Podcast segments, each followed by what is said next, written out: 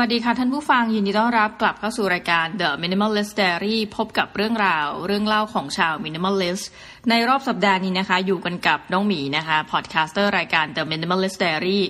หลังๆ เห็นคนอื่นเขาแนะนำตัวนะคะ ก็เลยเริ่มแนะนำตัวบ้างเผื่อหลายๆคนนะคะท่านผู้ฟัง เปิดคลิกเข้ามานะ โดยบังเอิญมานั่งฟังเรื่องราวของ The Minimalist Diary ในรอบสัปดาห์นี้นะคะ อยากจะมาพูดกันถึงเรื่องราวที่คนไม่ค่อยอยากจะพูดถึง เพราะว่ามันเป็นประโยคต้องห้ามนะคะเหมือนแบบคนที่คุณก็รู้ว่าใครหน้านะคะรอบนี้เนี่ยอยากจะมานั่งคุยกันถึงเรื่องราวของคำว่าเงินเดือนค่ะ อันที่จริงแล้วเนี่ยเงินเดือนเนี่ยนะคะ ในหลาย ๆ ประเทศนะต้องบอกง่าย ๆ อย่างเช่นอเมริกาเอยสหราชอาณาจักรเนี่ยเวลาเราพูดถึงเงินเดือน เรามักจะไม่ได้หมายความถึงเงินเดือนค่ะแต่เราหมายถึงว่ารายรับในรอบปีนะคะเช่น ฉันมีรายได้ทั้งหมด 3 0 0แสนเหรียญสหรัฐนะฉันมีรายได้ทั้งหมดประมาณ 1 0 0 0 0แสนปอนด์ต่อปีนะคะแต่ในขณะที่เมืองไทยคำว่า salary เนี่ยนะคะดันไปแปลว่าเป็นเงินเดือนนะคอนเซปต์ของคนไทยก็เลยจะมานั่งคุยกันว่าเฮ้ย เงินเดือนฉันได้เท่านี้บาทต่อเดือนนะแต่เราจะไม่พูดถึงรายรับในระดับรายปีอ่าซึ่งก็จะเป็นคอนเซปที่ฝรั่งกับไทยเนี่ยต่างกันนิดนึงทีนี้จะขอมาเล่าถึงเรื่องราวของเงินเดือน แล้วก็การใช้เงินเดือนนะคะของแต่ละบุคคลที่เรารู้จักจริง ๆนะคะ เป็นพี่ๆน้องๆเนี่ยที่เติบโตมาด้วยกันนะแล้วก็มีรายรับเงินเดือนที่มีความแตกต่างกันมากนะคะต้องบอกว่าอย่างในประเทศไทยเนี่ยมันเป็นเรื่องที่ส่วนตัวรู้สึกว่าแปลกมากเลยนะ ที่เราส่วนใหญ่ เพราะว่าเพื่อนทุกคนเนี่ยไม่มีใคร อาจจะมีบ้างนะแต่ว่าเป็นส่วนน้อยจริงๆที่ยอมเปิดเผยเงินเดือน ส่วนใหญ่แล้วเนี่ยเหมือนกลายเป็นบริบทที่ต้องห้าม แล้วก็ไม่ยอมพูดถึงกันนะแต่ว่าในต่างประเทศเนี่ยเขาก็เห็นพูดกันเป็นเรื่องปกติอะค่ะคือเหมือนกับเพื่อให้ดูด้วยว่าเฮ้ยฉันเงินเดือนเท่านี้แล้ววิธีการใช้ชีวิตแบบเงินเดือนเท่านี้เป็นฉันใช้ชีวิตอย่างไรนะคะอยู่บ้านลักษณะไหนฉันช้อปปิ้งอะไรยี่ห้ออะไรบ้างนะคะในขณะที่บางอย่างเนี่ย โอเค พอคุณได้ฟังเงินของคนนั้นคนนี้แล้วอาจจะรู้สึกเปรียบเทียบไปในเชิงที่ไม่ดีนะ เช่นแบบอุ้ยทำไมเขาเงินเดือนเยอะแล้วเราเงินเดือนน้อย แต่การที่เราไม่พูดกันเลยถึงเรื่องเงินเดือนเนี่ยส่วนตัวนะคะ มองเลยว่ามันทำให้หลายคนรู้สึกว่าไม่ได้มีฟีลลิ่งที่อยากจะแข่งขันนะไม่ได้มีอารมณ์ที่อยากจะเติบโตก้าวหน้านะเพราะว่าเราเนี่ยไม่รู้เงินเดือนเพื่อนร่วมงานของเรา เพราะว่าเราเนี่ย ไม่รู้ถึงแบบว่าเงินเดือนของบริษัทอื่นๆนะคือเอาจริงๆนะ ถ้าเกิดรู้ว่าบริษัทอื่นเนี่ยเขามีเงินเดือนเท่าไหร่ คือในระดับระดับเดียวกันเนี่ยเช่นคนอายุ 30 บริษัทเนี่ยอาจจะให้เงินเดือนสัก3 0 0แสนนะคะในขณะที่บางบริษัทให้เงินเดือน 5 0,000เนี่ยถ้ารู้อย่างนี้นะพูดตามตรงตามจริงเลยนะมันอาจจะเกิดสภาวะต่อรองกันขึ้น และเกิดการย้ายงานมากขึ้นนะคะ หลายคนเนี่ยจริง ๆ บอกว่าเฮ้ยเราไม่ได้ทำงานเพื่อเงินเดือนนะเราทำงานแบบที่เรารัก อันนี้แนะนำเหมือนกันว่าถ้าเกิด นึกถึงประโยคแบบนี้นะคะก็ยินดีด้วยที่คุณได้ทำงานในแบบที่คุณรัก อย่างไรก็ตามนะหลีกเลี่ยงไม่ได้ว่าเงินเนี่ยเป็นเรื่องราวที่สำคัญที่สุดในชีวิตนะคะวันนี้เลยขอมาพูดถึงประเด็นที่เซนซิทีฟที่คนไทยไม่เคยจะมาแตะต้องกันมากนัก โดยเป็นการเปิดเผยตัวเลขให้เห็นตามจริงนะคะจากใครนะคะก็อย่างที่บอกกันอีกครั้งนึงก็คือ จากพี่น้องของส่วนตัวเลยนี่แหละของน้องหมีเนี่ย นะคะจะมาดูว่าเฮ้ยแล้วแต่ละคนเนี่ยใช้เงินอย่างไร รวมทั้งจะเปรียบเทียบเรื่องราวบางเรื่องนะคะที่ค่อนข้างจะแหมมานั่งเมาส์กันกับอาจารย์นี่แหละแล้วก็จะได้รับรู้กันว่าเฮ้ยอาจารย์แต่ละท่านเนี่ยใช้เงินเดือนกันอย่างไรนะคะเพราะว่าอาชีพอาจารย์เนี่ยหลายคนจะเห็นว่าเฮ้ย หลายคนนะมีการศึกษาที่ดีจบ PhD นะคะแหมมียศนำหน้าเป็นผอสอดอรอรอสอดอรออะไรก็ว่าไป แล้วพวกอาจารย์มหาวิทยาลัยเนี่ยเขามีปัญหาเรื่องเงินเดือนกันหรือเปล่านะคะ เดี๋ยวติดตามไม่ต้องเดี๋ยวอะค่ะเดี๋ยวจะมาเล่าให้ฟังเลยนะคะโอเค เริ่มต้นที่เรื่องแรกก่อนนะคะพูดถึงเรื่องราวของพี่ๆน้องๆ ที่เติบโตมาด้วยกัน ต้องบอกว่าในบริเวณบัวบ้านเนี่ยนะคะ เรามีกันอยู่สี่พี่น้องนะคะ ในครอบครัวของผู้จัดรายการนี่แหละ ทีนี้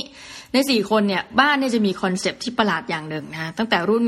คุณพ่อคุณแม่ล้วนะคะอย่างรุ่นคุณแม่เนี่ยก็เรียนกันคนละโรงเรียนหมดเลย ไม่มีใครเรียนซ้ำกันนะซึ่งมันเป็นอะไรที่ประหลาดมาก เพราะว่าเวลาไปส่งแต่ละคนไปโรงเรียนเนี่ยมันไม่มันก็ไม่ได้อยู่ใกล้กันด้วยนะนะคะ พอมารุ่นหลานเนี่ยซึ่งก็เป็นรุ่นของน้องหมีเองเนี่ย ก็ยังเรียนกันคนละโรงเรียนอีกเหมือนกัน กล่าวคือว่าบางคนอาจจะเรียนโรงเรียนเดียวกันนี่แหละแต่ด้วยอายุที่ห่างกันมาก พอคนนี้เข้าโรงเรียนเนี้ยนะตามพี่ชายไป ปรากฏว่าพี่ชายก็ไปโรงเรียนอื่นแล้วอะทำนองนั้นนะคะในบรรดาพี่น้องสี่คนเรียนโรงเรียนแบบไหนกันบ้างนะคะคนที่หนึ่งก็คือเรียนโรงเรียนเอกชนจนกระทั่งมสามแล้วก็ไปเข้าโรงเรียนรัฐบาลนะคะ คนที่สอง เรียนโรงเรียนเอกชนเหมือนกันนะคะจนกระทั่งป .6 แล้วพอม .1 เนี่ยก็ไปเข้าโรงเรียนสาธิตนะคะนี่ก็เราก็คงไม่ได้บอกว่าเป็นโรงเรียนรัฐบาลเนาะก็คือมันจริง ๆ มันก็เป็นโรงเรียนอารมณ์แบบเขาเรียกว่าโรงเรียนที่มี authority สูงพอสมควรนะสาธิตอะคนที่สามนะคะซึ่งก็คือน้องหมีเองก็เข้าเรียนโรงเรียนเอกชนนะคะจนถึงป .6 แล้วก็ม .1 ถึงม .6 เนี่ยก็อยู่โรงเรียนรัฐบาล ส่วนคนสุดท้องนะคะ ก็เข้าเรียนโรงเรียนเอกชน ตั้งแต่ม .1 ถึงอ๋อป .1 ถึงม .3 นะคะ จนสิ้นสุดที่ม .3 พอมปลายเนี่ยก็ไปเข้าโรงเรียนรัฐบาลอะนี่ก็คือสภาพที่เติบโตกันมา ส่วนในระดับมหาวิทยาลัยต้องบอกว่าทั้ง 4 คนเนี่ยเข้าเรียนโรงเรียนมหาวิทยาลัยรัฐบาลนะคะที่มีการเรียนในสาขาที่แตกต่างกันนะคะ มีมหาลัยซ้ำกันอยู่ตืดๆสองคนนะคะแล้วก็อีกสองคนเนี่ยก็เรียนในมหาวิทยาลัยที่แตกต่างกันออกไป ทีนี้ประเด็นก็คือว่าตอนจุดเริ่มต้นในชีวิตเนี่ยก็ดูโอเค คล้าย ๆ กันทั่วไปนะแต่เราจะบอกว่าณจุดเนี้ยที่อายุห่างกันต้องบอกว่าโอ้จริงๆมีอายุค่อนข้างห่างกันมากอะคนโตสุดกับคนเล็กสุดเนี่ยห่างกันประมาณสิบปีนะคะถ้าเป็นอย่างน้องหมีซึ่งเป็นคนที่สามเนี่ยจะห่างกับพี่คนโตสุดเนี่ยประมาณ แปดปีนะกับพี่คนรองเนี่ยสี่ปี ดังนั้นเลนจ์อายุเนี่ยก็จะประมาณรวมๆกันนะ โตสุดเล็กสุดเนี่ยก็ห่างกันหนึ่งทศวรรษราวนี้นะคะ ถามว่าเงินเดือนแต่ละคนเป็นอย่างไรอะเอางี้ดีกว่า เป็นเรื่องที่พูดกันบ้างไม่พูดกันบ้างนะเราก็จะเก็บข้อมูลมาเรื่อยๆ แต่จะมาเล่าให้ทุกท่านฟังถึงเรื่องราวของการใช้ชีวิตนะคะนี้ประเด็นก็คือว่าพอในระดับปริญญาตรีเนี่ยจบแล้วนะคะปริญญาโทก็ เออพูดตามตรงเหมือนกันก็ไปเรียนกันคนละประเทศนะคะจะมีแค่คนเล็กเนี่ยที่ไปเรียนที่ประเทศจีน แต่ว่าไม่ใช่ปริญญาโทคือไปเรียนปริญญาตรี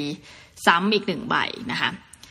ก็คนหนึ่งไปเรียนที่อเมริกา คนหนึ่งไปเรียนที่อิตาลีนะคะคนหนึ่งก็ข้าพเจ้าเองก็ไปเรียนที่อังกฤษนะคะแล้วก็อีกคนก็คือเรียนที่จีน ทีนี้พอกลับมาเนี่ยคนที่หนึ่งนะคะก็ไปทำงานในสายต้องเรียกว่าเป็นพวกสายไฟแนนซ์ ซึ่งเราก็จะรู้กันอยู่แล้วว่าสายเนี้ยเป็นสายที่เงินเดือนดีนะคะ ถามว่าเขามีความตั้งใจที่จะทำสายไฟแนนซ์ตั้งแต่แรกหรือเปล่านะคะ คิดเองตอบให้เลยว่าไม่น่าใช่แต่เป็นจังหวะและโชคชะตาของชีวิตนะคะ คือเป็นโชคดีมากต้องพูดตรงว่าตอนที่ไปเรียนต่อที่อเมริกาเนี่ยได้เหมือนกับว่าไปเรียนฟิลที่กำลังขาดแคลนอยู่พอดีนะคะ ปัจจุบันคนโตถ้าเกิดห่างกันประมาณสักสิบปีเนี่ยอะก็จะบอกว่าอายุประมาณสักสี่สิบต้นๆมากๆนะคะไม่ถึงไม่ถึงสี่สิบห้ามีแล้วกันคนโต มีรายได้นะคะ ตามที่เข้าใจเมื่อสักสองสามปีมาแล้วนะรายได้ประมาณ4ี่แสนบาทนะคะโบนัสเนี่ยน่าจะได้ประมาณเท่าตัวนะคะนี่เราไม่ต้องไปพูดถึงโบนัสเลยเอาว่ารายได้ฟิกคอสที่เขาได้แต่ละเดือนเนี่ยคือ4ี่แสนบาท ถามว่าเฮ้ยหูทำไมดูรายได้เยอะโมหรือเปล่านะคะ โมหรือเปล่ามานั่งคุยเรื่องอะไรก็ อันนี้แล้วแต่วิจารณญาณของแต่ละท่านนะคะต้องบอกว่าเหตุการณ์หนึ่งก็คือว่าพี่คนโตเนี่ยทำงานที่อเมริกามาก่อนนะคะทำงานในหลายบริษัทเลยที่อเมริกา แล้วเหตุผลที่ย้ายกลับมาเมืองไทยเนี่ยนั่นก็เป็นเพราะว่านะคะเขาได้รายรับที่คือต่อรองกันแล้วนะคะได้รายรับที่เท่ากับอยู่ต่างประเทศ ก็เลยเลือกที่จะกลับเมืองไทยนะหลังจากฐานรายได้ก็เพิ่มขึ้นเรื่อยๆ ตาม performance สรุปก็คือโอเคจบในอายุที่คุณต้องนึกภาพนะประมาณสักสี่สิบตีกลมๆเลยสี่สิบเนี่ยเงินเดือนประมาณสี่แสนบาทนะคะไลฟ์สไตล์อย่างไรอะคนแรก ก็ต้องบอกว่าเป็นไลฟ์สไตล์ที่ช่างมีชีวิตที่ดีจริง ๆ นะคะนี่จะถ้าเรามองนะก็คือว่าตอนที่เขาเลือกที่จะลงทุนเนี่ยอย่างแรกนะคะแต่อันนี้ก็อาจจะเป็น เป็นความบวกและลบนะเขาก็เลือกจะซื้อคอนโดอ่าพี่คนที่หนึ่งคนที่สองเนี่ยเลือกซื้อคอนโด แต่ปัจจุบันเนี่ยไม่ได้อยู่คอนโดทั้งคู่ เพราะว่ามีครอบครัวแล้วทั้งคู่ ในกรณีของคนแรกที่ซื้อคอนโดเนี่ยราคานะคะสิบหกล้านบาท แล้วก็ผ่อนเองคนเดียว ซึ่งตรงนี้เราจะบอกเลยว่าเป็นการลงทุนที่อาจจะพูดถึงว่าถ้าเก็บแล้วขายได้เนี่ยโอเคคุ้มนะคะ แต่นอกจากนั้นเนี่ยเราก็ไม่รู้ว่าจะนั่งอธิบายยังไง เพราะว่าเขาใช้เวลาหลายปีมากในการที่จะผ่อน ถามว่าผ่อนเท่าไหร่ใช่ไหมคะกับคอนโดราคา 16 ล้าน คุณก็คิดง่ายๆล้านหนึ่งมีสมมติหนึ่งล้านบาทเนี่ยนะค่าคอนโดก็ต้องผ่อนเจ็ดพันบาท ดังนั้นก็ต้องเป็นเจ็ดพันคูณกับสิบหกนะคะแต่ความเก่งอย่างหนึ่งก็คือว่าคอนโดนี้จริงราคาเต็มมันสิบเก้าล้าน แล้วเขาไปต่อไงไม่รู้เหลือสิบหกล้านนะคะตรงแถวถนนวิทยุอะโอเค จบไปแล้วสำหรับคนที่หนึ่งนะคะ ในเรื่องของว่าการเอาเงินไปลงทุนในคอนโด หลังจากนั้นเนื่องจากว่าทำงานสายไฟแนนซ์นะเราก็เข้าใจว่านี่เข้าใจเองนะว่าเขามีการเก็บเงินจะกี่เปอร์เซ็นต์ก็ช่างเถอะไปลงทุนนะคะแล้วพอแต่งงานถามว่าเวลาหลายคนเนี่ยพอแต่งงานจะต้องรบกวนพ่อแม่ใช่ไหมคะในการออกเงิน อันนี้ไม่ต้องรบกวนเลย ถามว่าเป็นคือเราฟังแล้วเราก็รู้สึกยินดีไปด้วยนะถามว่าอ้าวแล้วเอาเงินจากไหนนะคะก็คือบอกว่าโบนัสทั้งปี อย่างที่บอกนะคะทุกท่านเงินเดือนสี่แสน โบนัสอีกเท่าตัวก็คือโบนัสประมาณเดือนละสี่แสนใช่ไหมคุณก็ก็คูณเข้าไปสิบสองคูณสี่แสนนะก็คือไปเอาเงินที่เก็บหนึ่งหนึ่งปีนะคะโบนัส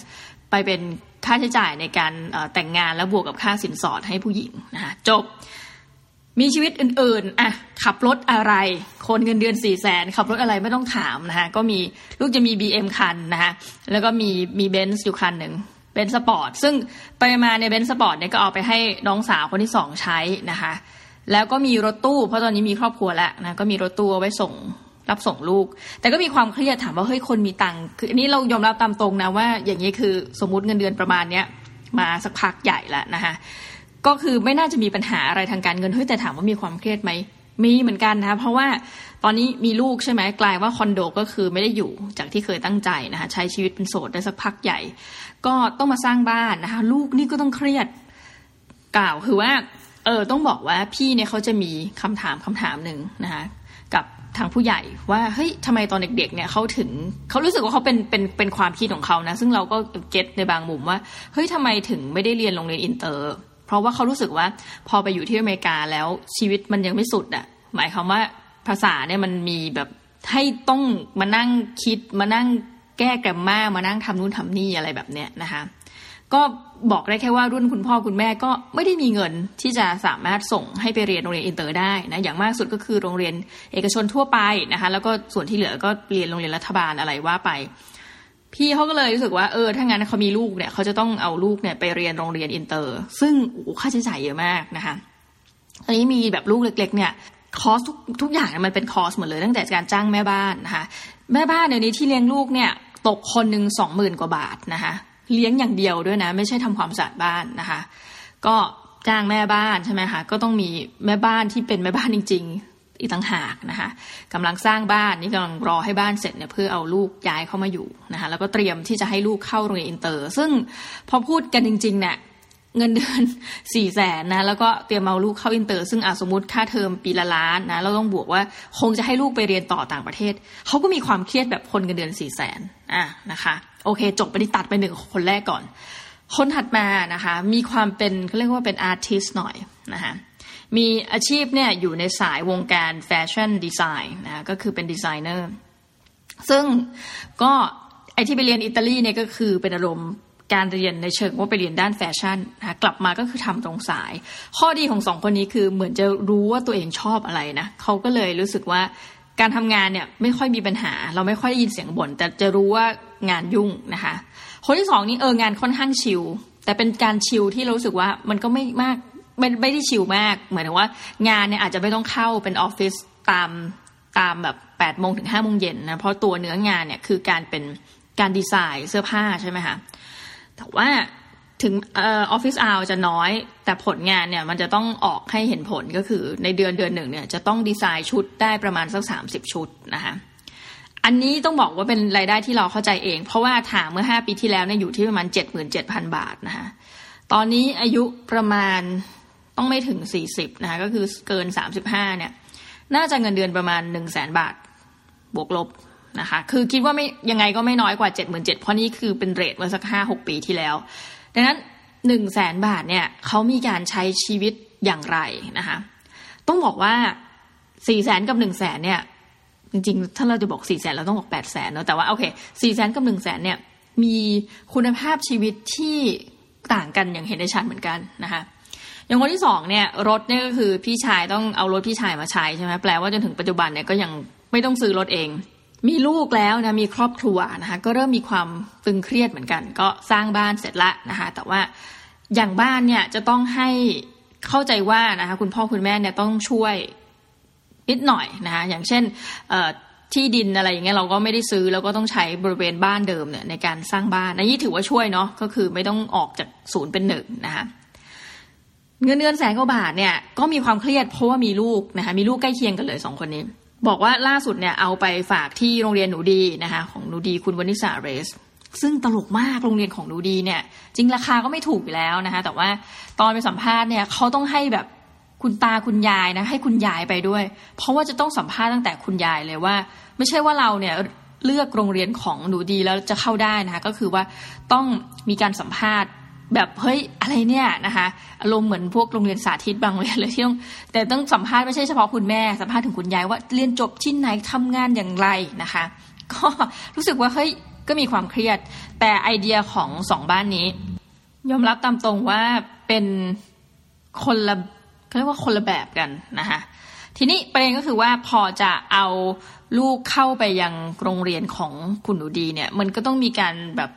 มีการจองเข้าใจว่าราคาจองอยู่ที่ประมาณสักห้าหมื่นบาทเลยยังไงเนี่ย คือตอนนี้รู้หมดเลยว่า อ๋อ คุณแม่ของพี่หนูดีเนี่ยนะวนิษาเรซเนี่ย เป็นนักเรียนทุนรัฐบาลกอพอมาก่อนเรียนจบที่โรงเรียนราชินี คือตอนนี้รู้ detail หมดเลยนะคะเขาทั้งสัมภาษณ์เราแล้วเราก็คงแบบเหมือนเขาก็อยากจะบอกเลยว่าเขาแบบมี background เป็นยังไงนะคะแต่ว่า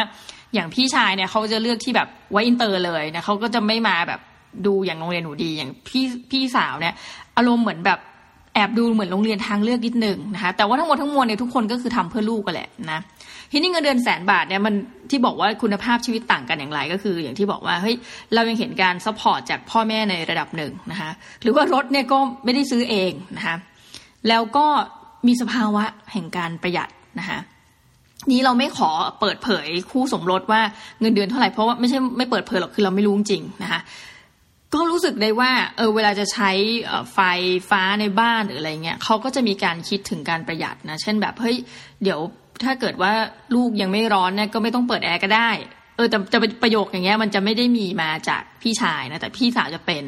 หรือว่าทานอะไรเนี่ยก็ต้องทานให้หมด ถ้าไม่หมดเนี่ยก็เอ้ยเอาไปเก็บ คือบางคนไม่สนใจไงใช่ไหมพวกทานข้าวก็ทานไปทิ้งไปอะไรเงี้ย แต่ว่าจะมีการแบบเฮ้ยเก็บไว้ในตู้เย็นนะ แล้วเดี๋ยวค่อยเอาออกมาทานอีกทีหนึ่งนะคะ มีการจ้างพี่เลี้ยงลูกเหมือนกัน ในราคาที่ค่อนข้างประหยัดกว่า แต่พอจ้างพี่เลี้ยงเนี่ยคือเป็น all in one เลย ไม่ต้องมาจ้างคนที่สองนะคะก็คือทั้งเลี้ยงลูกด้วย และนอกจากนั้นก็คือให้ทำความสะอาดบ้านด้วย ก็คือจะมีการประหยัดคอสนะตรงนี้ไปจากแบบหนึ่งคนสองคนคือสองคนลดมาเป็นหนึ่งคนเมื่อเทียบกับของพี่ชาย ถามว่ารู้สึกว่าเออมีความตึงเครียดทางด้านการเงินไหมก็ระดับหนึ่งอะแล้วการเดินทาง ล่ะเป็นอย่างไรนะคะ ต้องบอกว่าสองคนนี้เวลาไปต่างประเทศเนี่ย ตอนนี้เราเริ่มชินชาแล้วนะคะ ทั้งสองคนถ้าไปต่างประเทศจะต้องนั่ง business class ขึ้นไป ซึ่งเราก็ไม่ไม่อยากจะถามเหตุผลนะเพราะคือไม่รู้ว่าเพราะว่าชอบว่าเป็นการนั่ง business class เนี่ยมันสบาย หรือว่าอายุเริ่มเยอะนะต้องเข้าใจอย่างบางคนเกินแบบ 35 ขึ้นไป แล้วมันรู้สึกว่าแบบเฮ้ยถ้าจะนั่งไฟยาวไฟไปยุโรปอะไรเงี้ยมันอึดอัด แต่ว่าสองคนนี้ก็จะมีเออพฤติกรรมที่คล้ายกันก็คือว่าต้องนั่ง business class ขึ้นไป นะคะทีนี้พามาคนที่สามนั่นก็คือของข้าพเจ้าเองนะคะทีนี้การเป็นอาจารย์ในมหาวิทยาลัยในอาเซียนเนี่ยเราสามารถเปิดเผยเงินเดือนได้เลยมันมันไม่ควรจะเป็นความลับเพราะอะไรรู้ไหมเวลาประกาศรับสมัครอาจารย์เขาจะโพสต์เลยว่าเงินเดือนได้เท่าไหร่นะคะเอาพูดง่ายๆณช่วงอายุประมาณต้น 30 ตอนนี้นะคะประมาณ4ี่หมื่นกว่าบาท นิดๆก็คืออยู่ประมาณเนี้ยสี่หมื่นหนึ่งสี่หมื่นสองเนี่ยนะคะที่ไม่ได้บอกตัวเลขให้แน่นอนเพราะว่าจำไม่ได้พูดตามตรง ทีนี้พอเงินเดือนนี่คือมันก็จะลดมาตามแต่ละคนมาเทียบกัน แต่ว่าเราไม่มีหนทางเลยนะที่ในชีวิตเนี้ย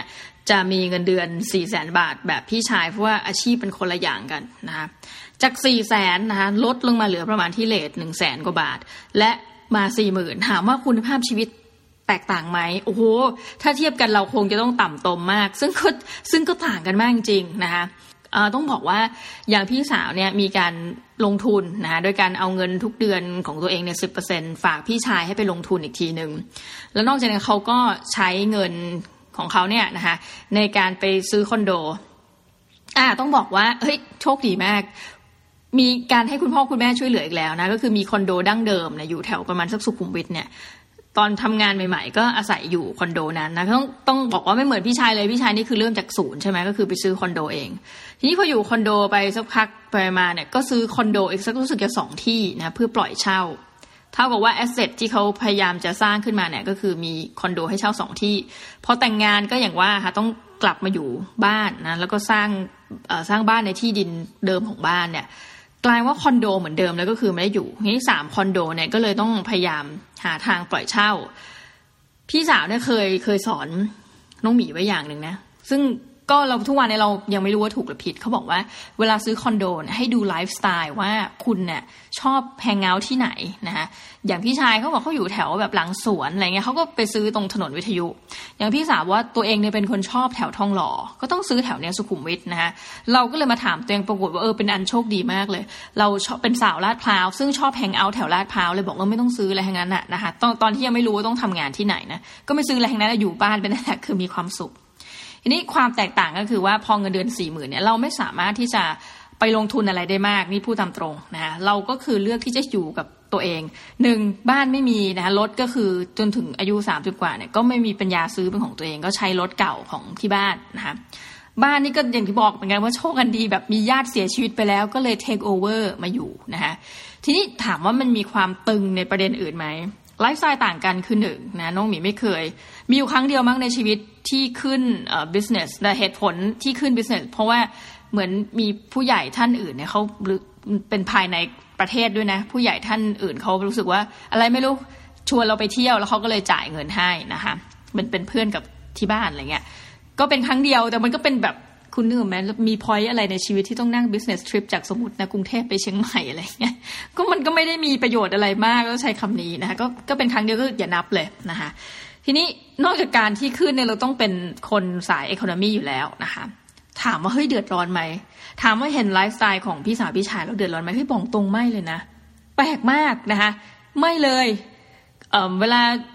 เราไม่ต้องพูดถึงเรื่องของแบรนด์เนมเพราะเพราะคนระดับเงินเดือนประมาณนี้เขาก็ต้องซื้อของที่มันเป็นแบรนด์เนมอยู่แล้ว แล้วยิ่งอย่างคนที่สองเป็นดีไซเนอร์เนี่ยเขาไม่เขาจำเป็นจะต้องซื้อแบบอะไรนะรองเท้าอะไรพวกฟลากาโมอะไรคือก็ไม่ค่อยเก็ตมากว่าอะไรนะ แต่ว่ารองเท้าเนี่ยก็คู่เป็นหมื่นหรือว่า อ่ามีกางเกงที่ตัวที่เขาซื้อแพงๆนี่คือจำได้ตัวละห้าหมื่นอะไรเงี้ยเราก็ไม่รู้ว่าเขาเขาเก็บเงินเดือนยังไง แต่แต่ดูได้ว่าคนที่หนึ่งเนี่ยจะจะเก็บเงินได้เก่งคนที่สองนะ พออย่างน้องหมีเนี่ยก็คือสิ่งที่เราจะสามารถช้อปปิ้งได้เนี่ยคือลดระดับมาเลย เราจะไม่มีคำว่าฟรากาโมในชีวิตของเรานะเราจะไม่มีเอ่อ LV นะคะเอ่อ Air m a s อะไรเงี้ยสิ่งที่เราทำได้นะคะก็คือเราช็อปกระเป๋าอะไรพวกเนี้ยเอออย่างมากก็แบบซื้อในห้างไงอย่างเซ็นทรัลอย่างเงี้ยยี่ห้อทั่วไปสมมติถ้าเสื้อผ้าก็พวกยูนิโคลเนาะยูนิโคลมูจินะคะได้อยู่ประมาณนี้ ก็ไม่อะไรมากนะคะรถก็คือไม่มีใช่ไหมที่ได้เกินไป แต่ว่าถามว่าในชีวิตประจำวันมีความตึงไหมในการใช้เงินเฮ้ยบอกมี ถึงแม้จะอยู่ตัวเดียวบัตรเดียวนะคะในเงินเดือนสี่หมื่นเนี่ยรู้สึกได้ว่ามันต้องมันต้องประหยัดอะเออเหตุผลคือการอยู่บ้านเนี่ยมันมีคอสเนาะหนึ่งก็คือเราก็จ้างเหมือนกันนะคะแต่ไม่ได้จ้างหลักหมื่นเหมือนพี่ๆเขาก็คือจ้างแม่บ้านในเชิงหลักพันมาทำความสะอาดบ้าน อาจจะเป็นถามว่าทำเองได้ไหมจริงๆทำได้นะ เคยอยู่โดยไม่มีแม่บ้านมาประมาณสักเกือบปีอะปรากฏว่ามีช่วงหนึ่งบ้านไม่ได้ทำความสะอาดหกเดือน คือคนอื่นอาจจะอยู่ไม่ได้แต่เราอยู่ได้ไงแล้วฝุ่นก็จะเต็มบ้านอย่างนั้นนะคะ ก็เลยตอนหลังก็โอเค คือแบบเกรงใจว่าแบบมีญาติญาติมาเยี่ยมแบบคุณพ่อมาเยี่ยมเงี้ยเราก็เออเอองั้นก็จ้างแบบเหมือนไปกลับล้วกันนะคะ ค่าน้ำค่าไฟค่าอินเทอร์เน็ตเนี่ยเราจากเดิมที่ไม่ต้องรับผิดชอบ แล้วถ้าอยู่บ้านพ่อแม่เราก็ต้องมารับผิดชอบเองนะคะ แล้วพอมาเป็นอาจารย์มหาวิทยาลัยในอาเซียนเนี่ยก็คือเราก็เหมือนทำบุญกับเด็กอะ่ะบางทีไปกินข้าวก็ต้องเลี้ยงนักศึกษา แต่ไม่ได้กินบ่อยไม่ต้องห่วงนะนานๆที ไม่ต้องห่วงนี่คือ ไม่ต้องไม่ต้องห่วงว่าเงินจะหมดไปแต่ว่าแต่นานทีหนึ่งนะแล้วก็รู้สึกว่าทำบุญค่อนข้างเยอะตั้งแต่มาทำงานเป็นอะไรไม่รู้หมายถึงว่าบริจาคเงินนะคะ มันก็มีความตึงรู้สึกว่าเงินเดือนเหลือไม่เยอะ เอาจริงบางหลายเดือนที่ขาดทุนนะ เก็บเงินได้น้อยอะ่ะแต่ว่าไอ้คำว่าเก็บเงินได้น้อย ก็ต้องพูดลำบากเพราะส่วนหนึ่งเนี่ยการไปแล้วเป็นเงินที่ต้องซื้อนะคะตัดไปเลย 15%ของเงินเดือนเนี่ยไปซื้อพวกคล้ายๆกองทุนรวมนะคะแล้วก็ตัดตัดเงินจำนวนมากส่วนหนึ่งเนี่ยเข้าเข้าธนาคารออมทรัพย์นะคะแล้วก็ยิบยิบย่อยๆอีกตัดเข้าไปพวกเรื่องของประกันชีวิตนะคะทำให้เงินเดือนที่มันได้เนี่ยมันจะน้อยลงมากจาก ตัวสี่หมื่นบาทเนี่ยเราก็ต้องใช้อย่างกระเบียดกระเสียนต้องใช้คำนี้นะคะปัญหาหนึ่งก็คือว่า อันนี้พี่ๆเขาก็ไปลงทุนนู่นลงทุนนี่เนี่ย ส่วนใหญ่น้องหมีเนี่ยก็จะใช้เงินเดิมๆเนี่ยในการหมุนเวียนไปลงทุนนะดังนั้นมันจะเป็นก้อนเล็กคือแบบเงินไม่ได้เยอะมากนะคะแต่ว่าโอเค ในในรอบของเงินเดือน 4 0,000 บาทเนี่ยเราก็จะมีรายได้พิเศษอื่นๆนะคะ ซึ่งมันก็จะทยอยเพิ่มขึ้นมาบ้าง แต่ว่าก็ยังเป็นรายได้ในระดับคนทำงานกินเงินเดือนอะนั่นก็คือว่ารายได้เสริมก็มาจากงานของตัวเองนะเช่น การไปบรรยายคุมสอบอ่าอย่างสอนปริญญาโทเนี่ยมันก็จะได้แบบเรทชั่วโมงละหนึ่งพันบาทแบบเนี้ยนะคะก็สมมติเทอมหนึ่งสอนวิชาหนึ่งเนี่ยมันก็ตกอยู่ที่วิชาละสี่หมื่นห้าพันบาทแบบเนี้ยซึ่งเราก็ยังยืนยันว่านี่ไม่ใช่การหาเงินที่ถูกต้องอะเพราะมันคือแบบเป็นรายได้ทางเดียวอยู่เหมือนเดิมมันคือมาจาก แหล่งหน่วยงานของตัวเอง หรือว่าการไปบรรยายเนี่ยอย่างมากเลยนะคะสองชั่วโมงก็ได้สามพันบาทแบบเนี้ย ก็จะเป็นลักษณะเนี้ย ซึ่งรู้สึกว่าตรงเนี้ยมันมีช่องที่เราจะต้องปรับปรุงอีกในการสร้างรายได้เพิ่มเพราะว่าการได้เงินสี่หมื่นบาทเนี่ย มันเป็นอะไรที่มันอยู่ได้นะ แต่ว่ามันจะไม่สามารถเก็บได้เป็นกอบเป็นกำอ่าต้องใช้คำนี้ ทีนี้มาน้องคนเล็กนะคะ ซึ่งห่างกันไม่มาก ห่างกันประมาณสักสองปีครึ่งนะคะ ของน้องมีเนี่ย ด้วยความที่ชีวิตเนี่ยมันมีลิมิตเหมือนกันทั้งคู่นะคะก็คือน้องเนี่ยก็จะประกอบอาชีพการงานเนี่ยไม่ได้ใกล้เคียงกันนะ แต่ว่าด้วยด้วยสายงานของเขาเนี่ยจะไม่ได้เป็นองค์กรที่สามารถมีรายได้เป็นแสนได้ ถ้าอย่างนั้นคือต้องคอร์รัปชันอย่างเดียวนะคะดังนั้นน้องชายเนี่ยก็จะฟิกเงินเดือนอยู่ที่ประมาณสักสี่หมื่นบาทนะคะ อันนี้ไลฟ์สไตล์ยิ่งต่างจากเราไปใหญ่ในตอนที่แล้วเนี่ยถ้าท่านได้ฟังเนี่ยเราจะนินทาน้องตัวเองไปแล้วว่าเป็นคนขี้งกมากนะคะว่าจริงๆเขาก็จะมีไลฟ์สไตล์อย่างไรที่ถามว่าแตกต่างนะคนนี้คือยิ่งหนักเลยรถเนี่ยก็คือใช้ของที่บ้านเหมือนกันนะคะแต่ว่าที่หนักไปกว่านั้นคือเขาก็ไม่ได้ย้ายออกไปอยู่เองนะต้องบอกว่าพี่ๆสองคนเนี่ยก็ก็เชิงว่าindependent พอสมควรคืออยู่กันเองมาก่อนนะส่วนหนึ่งก่อนที่จะอย่าง ตอนหลังค่ะเข้ามาบ้านพอมีครอบมีครอบครัวมีอะไรเงี้ยแต่น้องชายเนี่ยจะอยู่บ้านหลังเดิมนะไม่มีครอบครัว การอยู่บ้านหลังเดิมเนี่ยมีข้อดีก็คือว่าเขาไม่ได้ต้องอะเขาจ่ายแค่ค่าอินเทอร์เน็ตนะแต่ว่าค่าไฟค่าน้ำค่าอะไรอย่างเงี้ย มันโดยบังเอิญแล้วกันว่าอย่างสมมติถ้าคุณคิดว่าสมัยนี้คงไม่ค่อยมีใครเดินไปจ่ายบิลมั้งมันก็คือการตัดบัญชีอัตโนมัตินะคะบังเอิญว่าก็ ตัดบัญชีอัตโนมัติในเช่นก็คือตัดของคุณพ่อออกไปเงี้ยน้องเขาก็เลยมีความรับผิดชอบแค่บางอย่าง ก็คือแค่สมุดค่าอินเทอร์เน็ตนะคะแล้วเขาใช้จ่ายอย่างไรในเงินเดือนสี่หมื่นซึ่งเขาเคยบอกว่า ซึ่งอันนี้เชื่อนะ ทุกเดือนเขาจะเก็บได้ประมาณสักเนี่ยครึ่งหนึ่งเนี่ยสี่หมื่นเนี่ยเก็บได้สองหมื่นนะคะคุณนึกสภาพในกรุงเทพมหานครเนาะถามว่าเราเขาไปทำงานยังไงนะคะถ้าเนื่องจากงานของเขาเนี่ยบางทีมันประชุมที่นู่นประชุมที่นี่บ้างนะคะ ก็เขาจะมีสองสามวิธีการไม่เยอะมากก็คือใช้บริการรถขนส่งสาธารณะก็คือไป BTS ไป MRT นะแต่ว่าช่วงที่จะเดินทางไป BTS ไป MRT เขาก็จะขี่จักรยานไป แล้วไปจอดไว้นะคะ หรือขี่จักรยานไปทำงานเลย หรืออีกกรณีหนึ่งที่เคยได้ยินเขาทำซึ่งก็เซอร์ไพรส์พอสมควรนะก็คือเดินนะคะเดินไปทำงานเขาบอกเออมันก็รู้สึกดีอะเหมือนได้ออกกำลังกายนะคะแต่เดินในที่นี้ไม่ใช่เดินแค่แบบสองกิโลถึงนะก็คือแบบเกือบบางทีเท่าที่เคยวัดเนี่ยมันน่าจะไม่ต่ำกว่าห้ากิโลสถานที่ที่เขาไปประชุมเลยแต่เขาก็บอกเออไม่เป็นไรเขาเดินนะชิลโอเค ก็คือเรื่องค่าเดินทางเนี่ยเขาจะค่อนข้างประหยัดนะแล้วถามว่าแล้วการกินอยู่เป็นยังไงนะคือมันคนอย่างเงี้ยมีค่าใช้จ่ายอะไรเพิ่มเติมไหมที่บอกเก็บเงินในครึ่งหนึ่งก็บอกว่าค่าใช้จ่ายน้อยมาก คือเนื่องจากยังโสดนั่นแหละ ก็การทานอาหารเนี่ยนะคะส่วนหนึ่งก็คือถ้าทานกับที่บ้านเนี่ยที่บ้านก็ต้องก็คือจะต้องออกให้ใช่ไหมคะถ้าทานแบบเป็นนั่งกันเป็นครอบครัวเนี่ยแต่ว่าไอ้ตรงเนี้ยโอกาสมันน้อยเพราะที่บ้านไม่ค่อยมีใครอยู่บ้าน ทีนี้ที่เขาทานก็คือว่า เผอิญที่ทำงานเขาเนี่ยมันจะมีเหมือนคล้ายๆกับสวัสดิการอะไรบางอย่าง ซึ่งบางทีเนี่ยส่วนใหญ่เลยที่ฟังมาก็คือว่าตอนเที่ยงเนี่ยมักจะทานฟรีนะเหมือนไปกับเจ้านายอะไรเงี้ยเขาก็จะมีเหมือน ไม่รู้จะเรียกว่าอะไรนะเขาก็จะทานกันเป็นเซตเป็นหมู่คณะนะด้วยตัวเนื้องานเขาต้องทำกันเป็นหมู่คณะ ก็ทานฟรีนะคือเป็นออฟฟิศที่ค่อนข้างดี แล้วตอนเช้ากับเย็นทํำยังไงนะคะเนื่องจากว่าเขาเป็นคนที่ค่อนข้าง ชีวิตเขาไม่ค่อยคิดอะไรมากนะ ตอนเช้าอาจจะทานแค่ไข่หรืออะไรเงี้ย ตอนเย็นก็ส่วนใหญ่ลดความอ้วนก็ไม่ทาน มีช่วงหนึ่งเขาใช้ชีวิตเป็นปีๆเลยนะ ที่ทานข้าวแค่มือเดียว ซึ่งตรงเนี้ยบอกได้เลยว่าประหยัดไปเยอะมากนะคะ นี่คือการกิน การเดินทางนะคะ รถรถอะไรก็ไม่มีแบบหมายถึงว่าไม่ได้ซื้อใช้เงินซื้อเป็นของตัวเอง ดังนั้น ภาระอื่นๆเนี่ยเขาแทบจะไม่มีอะไรเลย ก็เลยเก็บเงินได้นะคะ แต่ต้องบอกว่าจาก สมมติถ้าเป็นสี่แสนมาแสนหนึ่งมาสี่หมื่นมาสี่หมื่นเนี่ยเฮ้ยมันเห็นความแตกต่างจริงในการใช้ชีวิตนะคะแต่ด้วยความที่โดยบังเอิญอีกอะว่าคนที่ได้เงินเดือนหลักที่น้อยกว่าเนี่ยจะมีความต้องการน้อยกว่าคนที่ได้เงินเดือนเยอะกว่าอยู่พอดีนะถามว่าในสี่คนนี้ถ้าดูว่าใครที่จะแบบมีปัญหานะ หมายถึงว่าค่อนข้างที่จะต้องตั้งคำถามกับเรื่องว่าเฮ้ยเงินเก็บจะมีไหมหรืออะไรเงี้ยน่าจะเป็นพี่สาวกับน้องหมีงั้นนี่พูดจริงเลยนะคะกับ คนคนโตคนเล็กเนี่ยดูไม่ค่อยจะมีปัญหา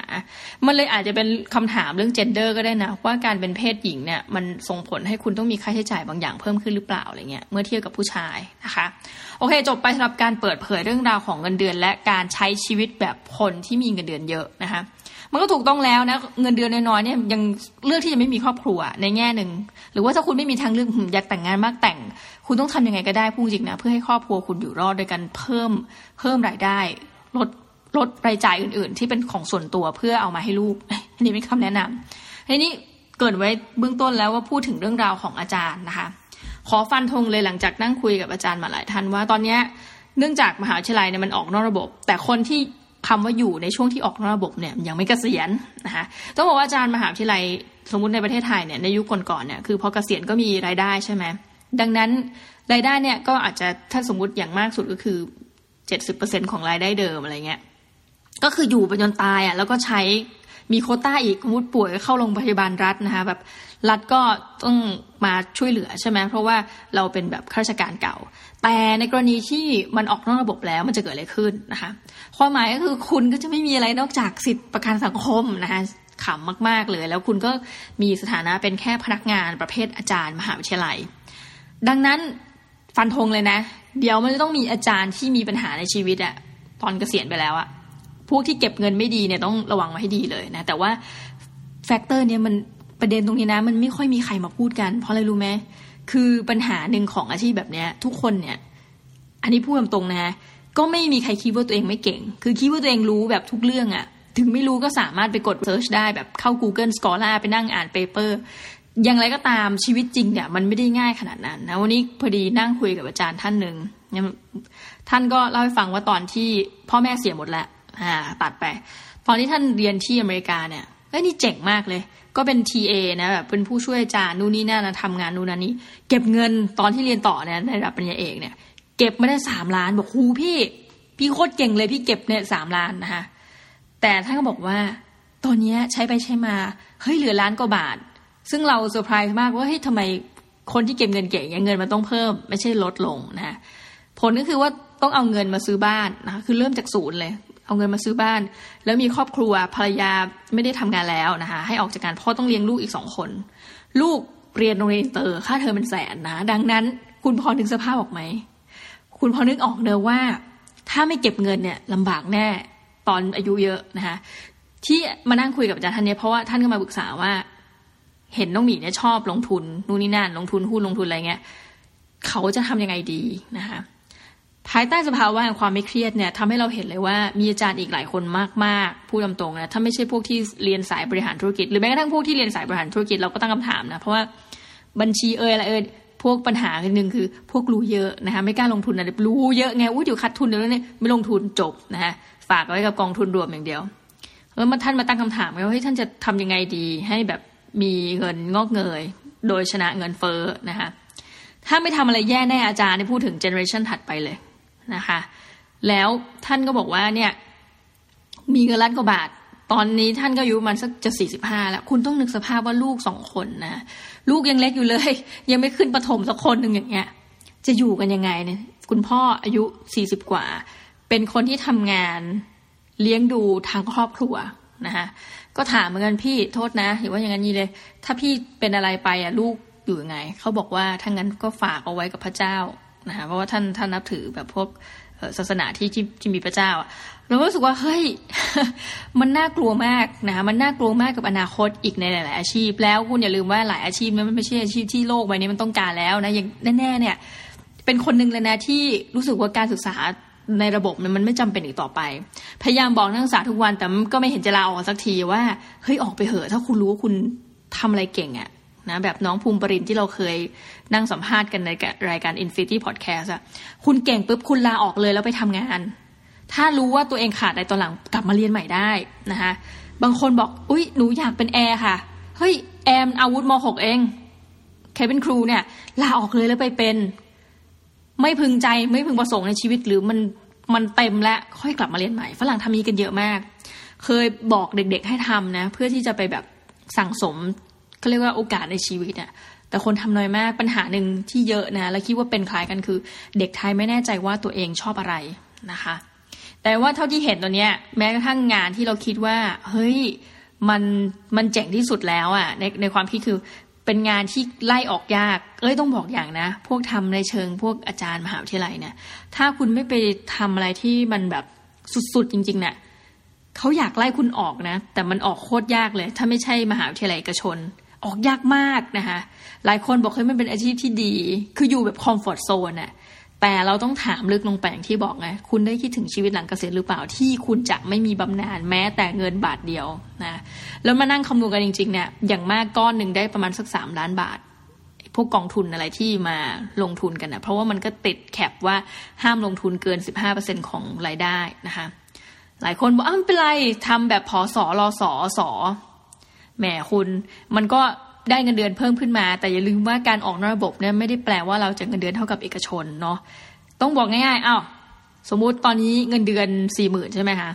ถ้าได้ดำรงตำแหน่งผู้ช่วยศาสตราจารย์เนี่ยเขาจะมีเงินพิเศษให้หนึ่งหมื่นกว่าบาทอย่างเงี้ยก็จะเป็นห้าหมื่นนะคือรองศาสตราจารย์นี่ยังไม่รู้ว่าเท่าไหร่ แต่มากสุดเนี่ยอาจารย์มหาวิทยาลัย ถ้าไม่รับงานนอกนะ สุดๆเลยจริงๆเนี่ยคิดว่าเงินประมาณแสนหนึ่งนะเป็นคณะบดีจะได้สักสองแสนเข้าใจว่าเช่นนั้นนะ อธิการนี่อีกประเด็นหนึ่งสามารถ แบบเอออธิการนี่ไว้ค่อยพูดว่าเงินเดือนเท่าไหร่อะแต่ว่าประมาณเงินเดือนแสนหนึ่งเนี่ยมันไม่เยอะเลยนะคุณ ถ้าคุณนึกถึงว่าเอ้ยเราอายุห้าสิบกว่า แล้วเงินเดือนมันก็ยังอยู่อย่างเงี้ยมันก็อยู่แสนหนึ่งนะคะก็ตั้งคำถามว่าเอ้า แล้วไม่ไปรับงานนอกเหรอนะเป็นที่ปรึกษาบริษัท ต้องบอกว่าไม่ใช่ทุกคณะที่จะมีปัญญาทำได้อย่างนี้นะคะ